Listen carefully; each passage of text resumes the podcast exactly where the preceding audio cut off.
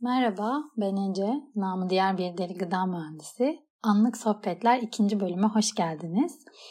Ee, bir konu var gibi başlıyoruz. Bakalım sohbetimiz bizi nereye götürecek?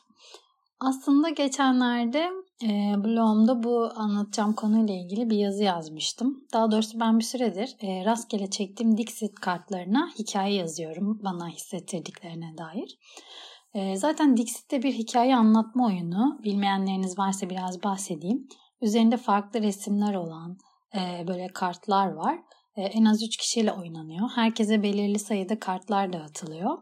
E, her turda bir anlatıcı var. E, elindeki kartı seçip o kartla ilgili bir hikaye anlatıyor. Kapalı şekilde kartı koyuyor. Sonra diğer oyuncular elindeki kartlardan bu hikayeye en benzeyen kartı kapalı bir şekilde koyuyor. E, bütün kartlar e, kapalı bir şekilde karıştırılıp açılıyor ve işte 1, 2, 3, 4, 5 diye sıra numarası veriliyor. Diğer oyuncular da e, anlatıcı haricindeki diğer oyuncular da e, anlatıcının hangi kartı anlattığını bulmaya çalışıyor. Basitçe böyle e, bir oyun anlatmam gerekirse. Ama e, o kadar güzel kartlar var ki ve bazen öyle böyle oyun içerisinde değişik güzel hikayeler çıkıyor ki ben her kartı ayrı seviyorum yani. O yüzden de böyle bir şey yazıyorum. Bazen Instagram'da bazen blogda bu şekilde yazılar yazıyorum. Rastgele kart çekip. E, geçenlerde e, çektiğim kartla ilgili hissettiklerimi yazarken e, bu görsel bana e, yaprak töker bir yanımız, bir yanımız bahar bahçe cümlesini anımsattı. Oradan e, nereden de bu ya diye böyle düşüncesiyle işte araştırmaya başladım. Hasan Hüseyin Korkmazgil'e ait bir şiir olduğunu ve şarkı olarak dinlediğimi bu şekilde aklımda kaldığını keşfettim. Sonra kimdi bu Hasan Hüseyin Korkmaz diye araştırırken oradan yıllar yıllar önce 2004 yılıymış 19 yıl önce olmuş şu an böyle inanmak istemedim baktığımda. E, Çemberinde Güloya dizisinde ilk defa gördüğüm bir duvar yazısında ki e, nedense bu söz bende yer etmiş. E, o yazının yani o şiirin de şairi olduğunu tekrardan hatırladım Hasan Hüseyin Korkmazgil'in. E, yıl 2004. Bende bilgisayar falan yok. E, araştırmalarım o zamanlar ansiklopedilerde genellikle. Yani 2004 e, lisedeydim. E, dizi bende zaten e, o döneme ait yani 80'lere ait derin bir merak uyandırmıştı o zaman. Çünkü hello ben 80 sonrası doğmuş ve apolitik yetiştirilmeye çalışılmış bir gencim. Ee, bizim evde 80'lerden pek bahsedilmezdi. Yani kısaca özet geçecek olursam annemler 82'de e, annem ve babam evlendikten sonra Almanya'dan dönüş yapmışlar. Annemler Almanya'daydı. Ee, babam da pek anlatmaz. Ben de sormamışım açıkçası yani. O zamanlar bir de 16 yaşındayım. Ee, yani bu diziyle biraz o zamanın gerçekliğine uyandım diyebiliriz. Belki biraz hani geç ama belki kasten bu kadar geciktirildi ailem tarafından bilmiyorum bilinçli veya bilinçsiz. Neyse o diziden e, bazı sahneler var aklımda kalan. Bu duvar yazısı da o sahnelerden biri. 36. veya 37. bölümde e, Yurdanur duvara kırmızı bir boyayla yazı yazacak. Midesi bulanıyor tam yazarken o sırada işte e, eve dönüyorlar falan. Daha sonrasında e, yarım kalıyor yası yani. Daha sonrasında Mehmet soruyor. Ne yazacaktın duvara? Haziranda ölmek zor. Hasan Hüseyin şiiri. Nazım Hikmet'in ölümü için yazdığı şiir. Sadece Nazım Hikmet değil. Orhan Kemal ve Ahmet Arif için de yazmış. Üçü de Haziran'da ölmüşler. Duvara bunu yazmak da nereden aklına geldi? Fırçayı elime aldığımda burnuma bir leylak kokusu geldi. Oradan mı acaba? Sokakta tank pareti. Sokakta düdük sesi. Sokakta Thompson. Sokağa çıkmak yasak. Sokaktayım. Gece Leyla ve tomurcuk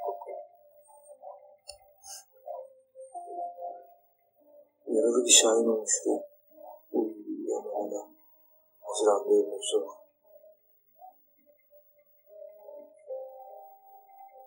Benim karım böyledir işte. Slogan diye şiir yazar duvara. Ana aşık kırmıyor.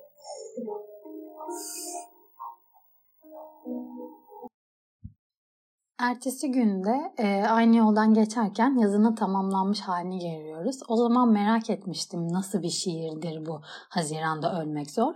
E, dediğim gibi o zamanlar bizde bilgisayar yok. Ben üniversiteye hazırlandığım sene alınabildi. Üniversite birinci sınıfın ikinci döneminde de anca internet bağlandı. Yani e, 2006-2007 civarı. Neyse elimde e, ansiklopediler ve teyzemlerdeki kocaman kitaplık var araştırmak için. Teyzemlerdeki kitaplıkta buldum şiiri. Eniştemin kitaplarından sadece biriydi. Uzunca bir süre e, kendi kitaplığımı kuracak parayı kazanmaya başlayana kadar e, o kitaplıktan çok kitap okudum. Buradan enişteme ve teyze hoşuma sevgilerimi ileteyim e, dipnot geçmek istiyorum. Teyzem ben doğduğumda e, ve kendisi evlenene kadar bizde kaldı. Benim ikinci annemdir ve bana kitap okumayı sevdirendir. Her gece usanmadan bana kitap okur masal anlatırdı. Ranzamız vardı altlı üstü yatardık o da arkadaşımdı. E, geriye dönüp bakınca ne kadar şanslı olduğumu çok daha iyi anlıyorum. Neyse bir şiir defterim vardı. Bu şiiri, bütün şiiri o deftere yazdığımı hatırlıyorum. Bayağı uzun olduğunu, sayfalarca sürdüğünü.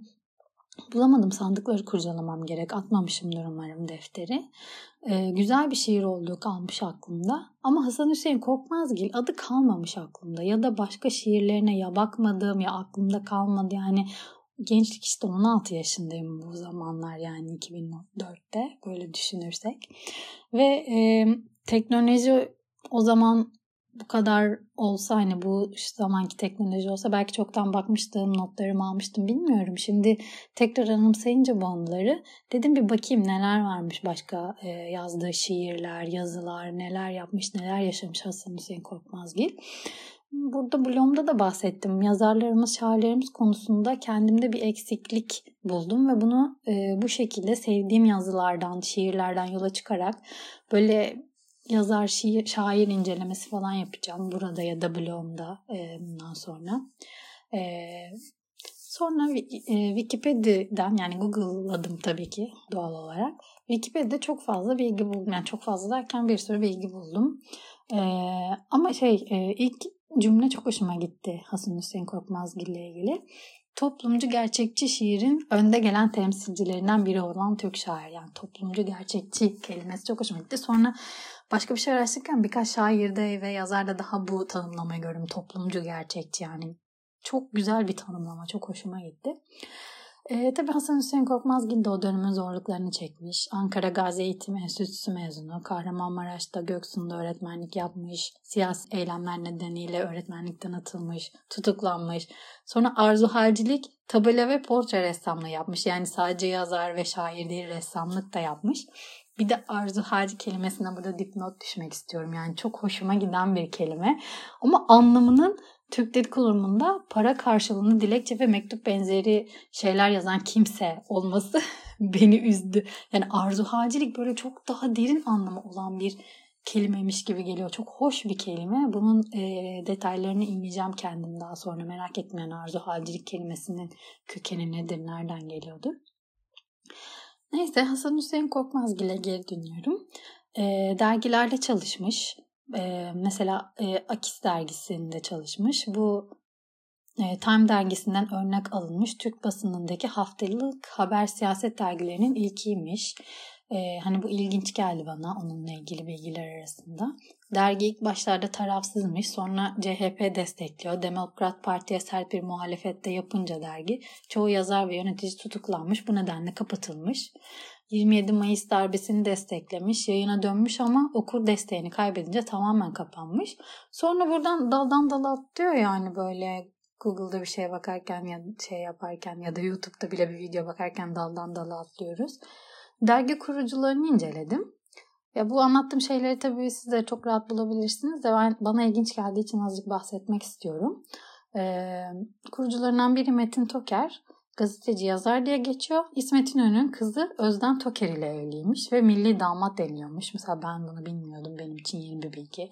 Sonra Cüneyt Arca Yürek var. O da gazeteci yazar. Bunun ilginç gelen tarafı ise Süleyman Demirel'in Cumhurbaşkanlığı döneminde danışmanlığını yapmış olması. Hani bana değişik geldi. Bir de Kurtul Altuğ var. İsmi değişik geldi kendisinin. Onun da basın şeref kartı sahibi olan bir gazeteci yazarmış kendisi. Bu hiç ismi de tanımıyordum. Bu vesileyle tanımış oldum.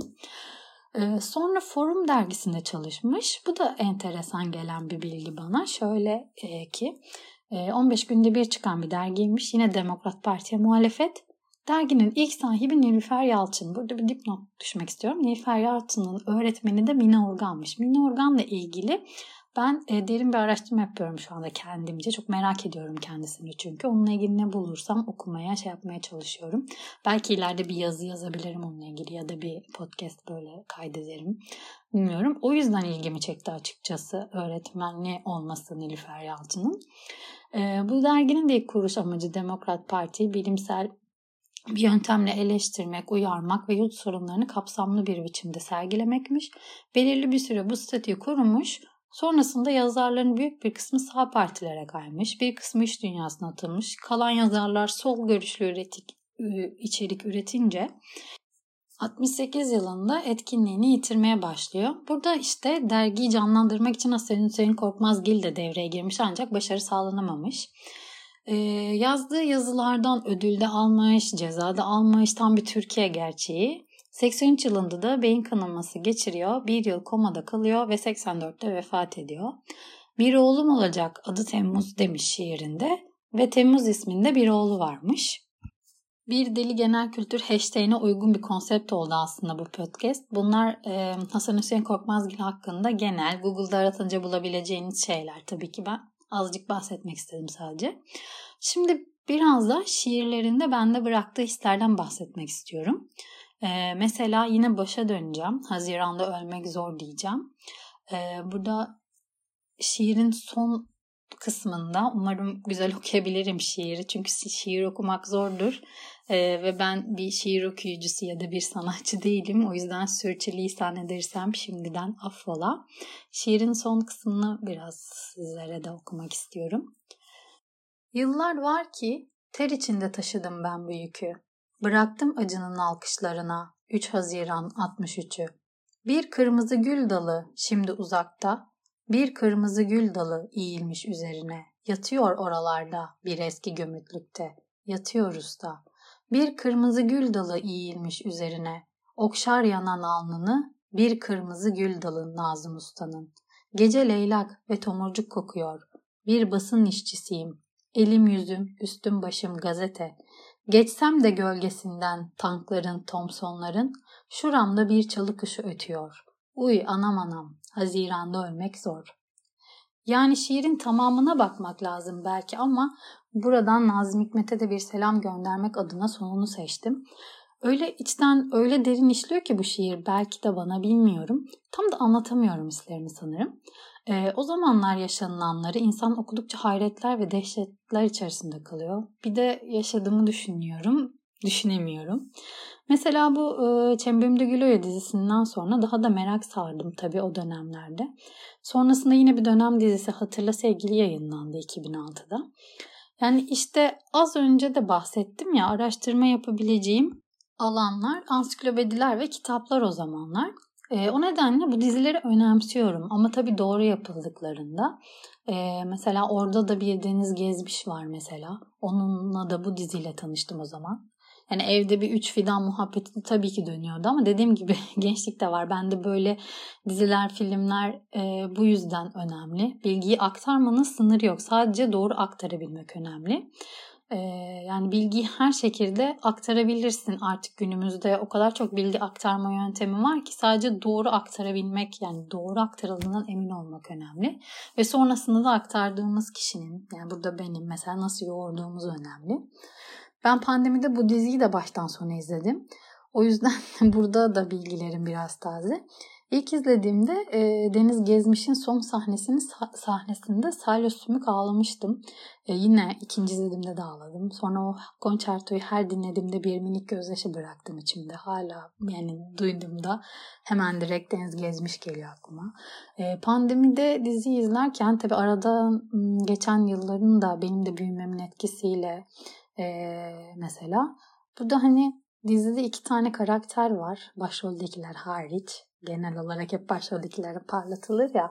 Burada daha böyle altlarda kalmış iki karakter var. Genç e, biraz daha büyüdükleri zamanı anlatan e, dönemlerde. E, Işık ve Yaşar. Sağ ve soldan iki taraf mesela. Onların aşkları mesela çok güzeldi ama ne oyuna gitti? Şimdi böyle bir şey yaşansa ne olur? Ya da yaşanabilir mi şimdi? Artık daha mı keskin uçlar? Yoksa hiç mi uç yok? Her şey yaşanabilir mi? Ya bilemiyorum, kestiremiyorum. Mesela Yaşar rolünü oynayan Umut Kurt.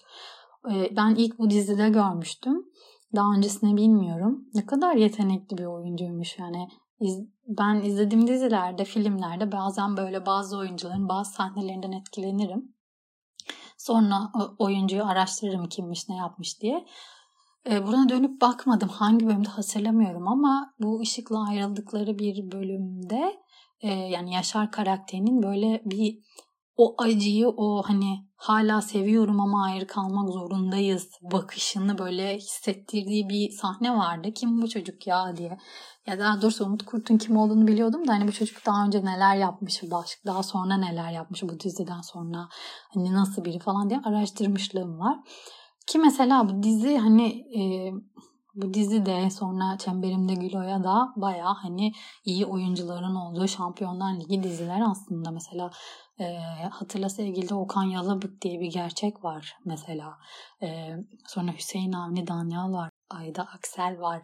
Engin Şenkal var. Lale Mansur var.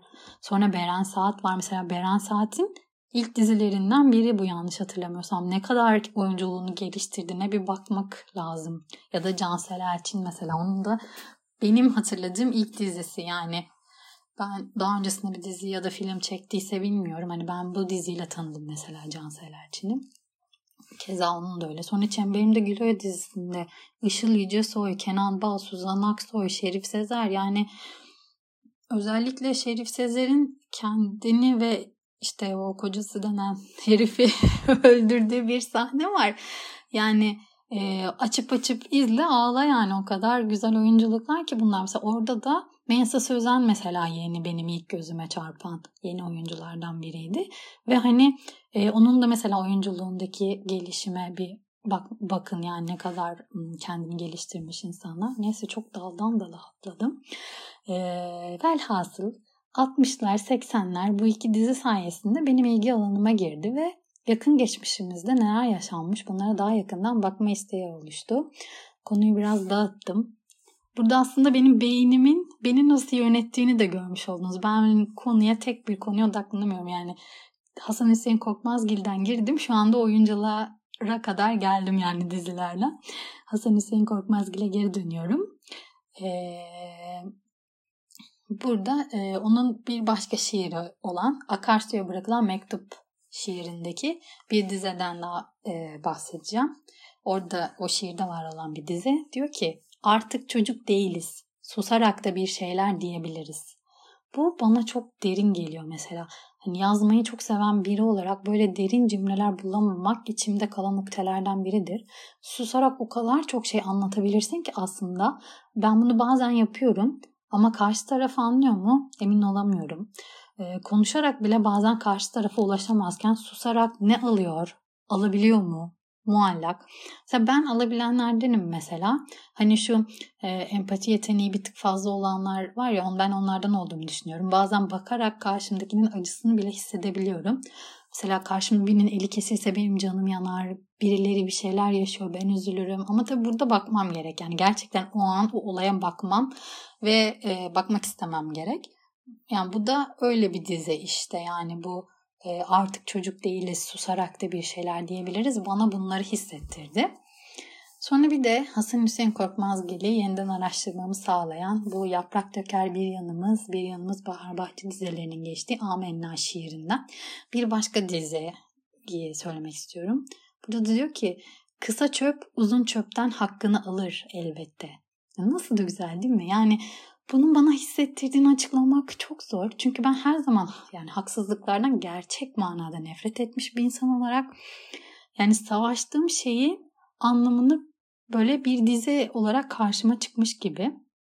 hissediyorum. E, bu şiiri de Selda Bağcan sesinden dinlemenin keyfi bir başkaymış tabii ki. Onu da e, dinlemenizi tavsiye ediyorum.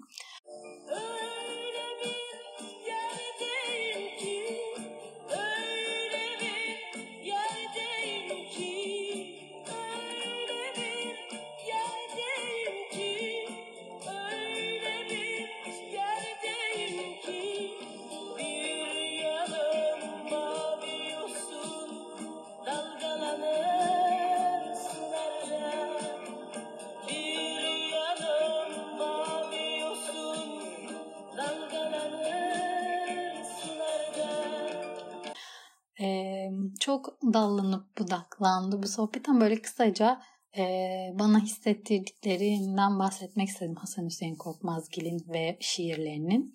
E, şimdi en iyisi benim için oradan bir de Haluk Levent'in sesinden acılara tutunmak açın. Bulup bulup yitirelim düşsel bir oyuncağı birlikte. Hasan Hüseyin Korkmazgil'e sevgiyle diyerek sohbetimizi burada bitiriyorum. Bir sonraki bölümde görüşmek üzere. Hoşçakalın. Acı çekmek özgürlükse Özgürüz ikimiz de. O yuvasız çalı kuşu Bense kafeste kanarya O dolaşmış daldan dala Savurmuş yüreğini. Ben bölmüşüm yüreğimi